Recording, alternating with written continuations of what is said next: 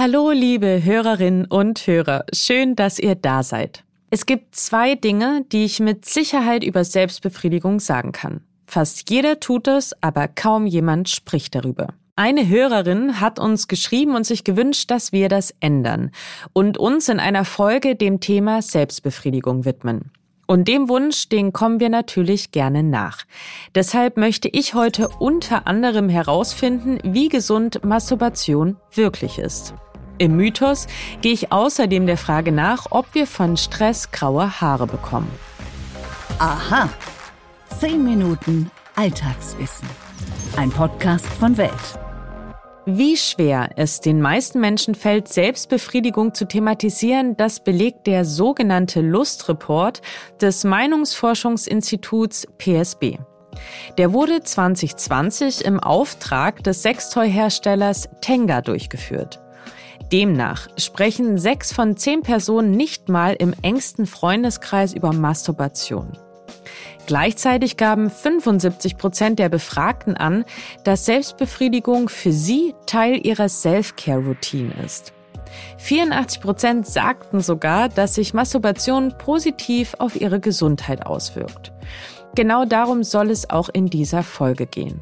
Stimmt es, dass Onanieren das Risiko für Prostatakrebs senkt?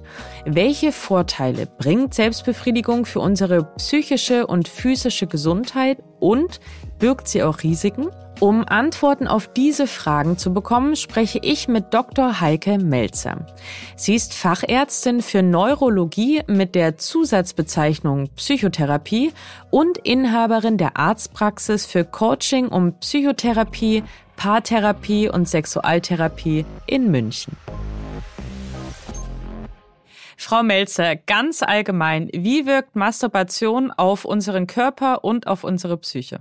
Masturbation wirkt erstmal positiv auf den Körper und die Psyche. Das merkt jeder, der das praktiziert. Das ist etwas, was nicht nur wir Menschen machen, sondern auch die Tiere machen. Das ist erstmal eine Form von Self-Care und eine Ausgleichsmöglichkeit, um unterschiedliche partnerschaftliche Sexaffinitäten abzufangen.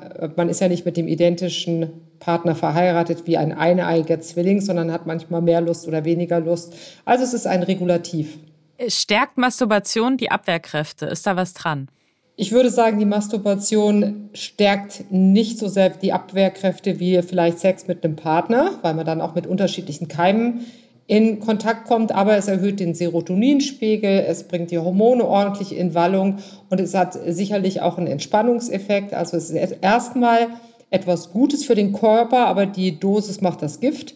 Es gibt natürlich auch ein zu viel an Masturbation oder ein Verlieren in dieser Sackgasse Masturbation mit den starken sexuellen Reizen, die wir aktuell zur Verfügung haben.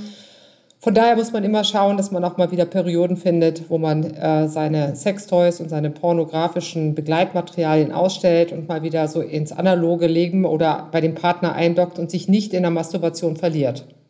Stimmt es denn, dass Masturbation zu Erektionsstörungen führen kann? Der Konsum von Superreizen kann zur erektilen Dysfunktion, partnerbezogenen Lustlosigkeit und Orgasmusverzögerung führen. Das sind drei verschiedene sexuelle Funktionsstörungen, unter denen die Leute klagen, die sich sehr stark mit sexuellen Superreizen umgeben. Das heißt, wenn ich sehr viel Zeit mit Pornografie, mit ständig wechselnden starken Reizen, die auch immer interaktiver werden, verbringe, dann muss ich mich nicht wundern, wenn ich mit einem Partner, der jetzt vielleicht gleichbleibend ist und einen normalen Reiz darstellt, nicht mehr so funktioniere, weil ich es im Zweifelsfall mich so konditioniert habe auf audiovisuelles Material, auf eine bestimmte Masturbationstechnik, dass ich einfach gar nicht mehr in der Lage bin, zum Beispiel auch im Liegen oder mit einer Vagina oder mit einem Partner, äh, mit einem Penis umzugehen, wenn ich einmal mich auf 120 Hertz äh, Satisfier eingeschwungen habe. Das führt manchmal dazu, dass wir verruhen, abstumpfen und dass wir dann doch etwas einsam werden, wenn es um partnerschaftlichen Sex geht. Stimmt es denn, dass Masturbation tatsächlich auch das Risiko für Prostatakrebs senken kann? Und wenn ja, woran liegt das denn? Sagen wir mal so, äh, die Möglichkeiten, Prostatakrebs zu kriegen, sind sicherlich auch genetischer Natur, aber auch Infektion, Infektionen mit HPV-Viren können sicherlich so einen Prostatakrebs hervorrufen.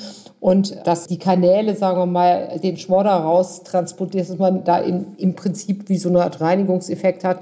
Ich weiß nicht, ob es dazu Studien gibt, aber ich könnte mir vorstellen, dass wenn man viel Geschlechtsverkehr mit unterschiedlichen Partnern hat und sehr viele Viren sich da einfängt, dass es dann auch wie bei Frauen am Gebärmutterhals auch bei Männern manchmal eben zu Entartungen kommen kann, im Zweifelsfall Prostatakarzinom. Aber dass das einen präventiven Effekt hat, die Studie ist mir noch nicht bekannt. Welchen Einfluss hat denn Selbstbefriedigung auf unseren Schlaf? Also stimmt es, dass sie auch beim Einschlafen hilft oder sogar gegen Schlafstörungen helfen kann? Also das ist ein probates Einschlafmittel gerade bei Männern, die danach eben hormonell in so einer äh, in so eine Schlafphase eintreten, in so eine Erholungsphase, wobei Frauen manchmal eher so dieses Kuschelhormon Oxytocin am Start haben und noch reden wollen. Also die macht es manchmal eher wach.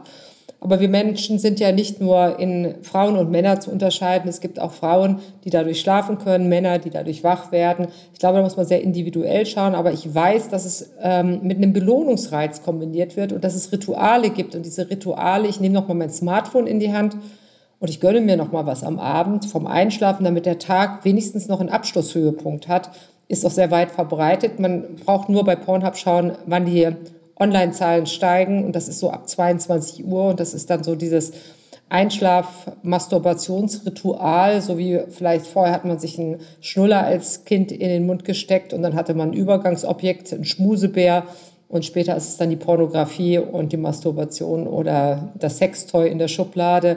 Ich glaube, das ist doch ein häufiges Ritual, wobei ich es immer gut finde, wenn es doch ein bisschen interaktiver ist, wenn da tatsächlich auch noch ein realer Partner eine Rolle spielt und das nicht nur in virtuelle oder in äh, technische Welten abgleitet. Es gibt ja Menschen, die verzichten ganz bewusst auf Onanie. Und meine Frage wäre jetzt so, ergibt das Sinn? Also wann ergibt Abstinenz Sinn?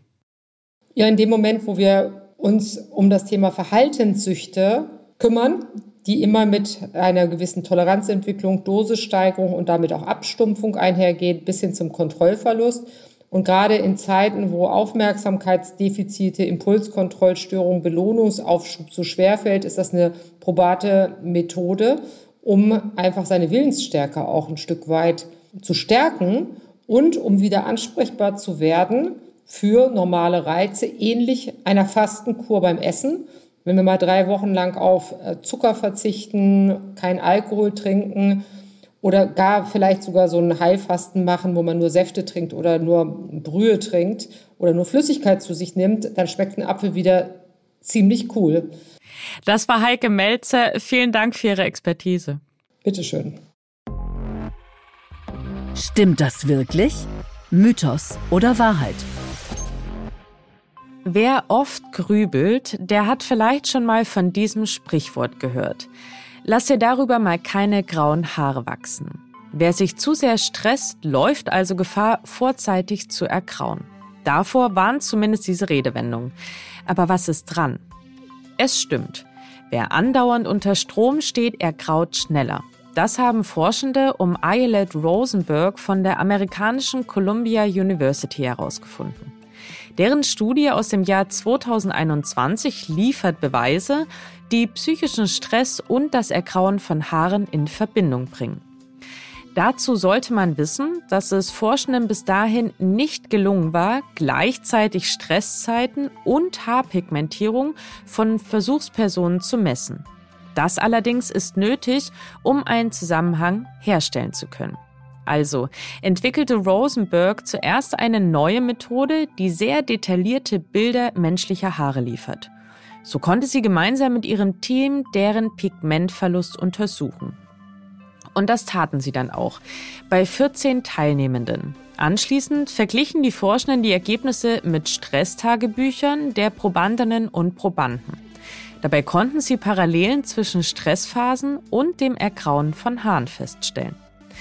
Bevor sie sich jetzt aber vor lauter Angst vor grauen Haaren so sehr stressen, dass sie wirklich graue Haare bekommen, Die Studie liefert noch eine zweite Erkenntnis, nämlich die, dass es bloß Entspannung braucht, um wieder zur alten Haarfarbe zurückzukehren.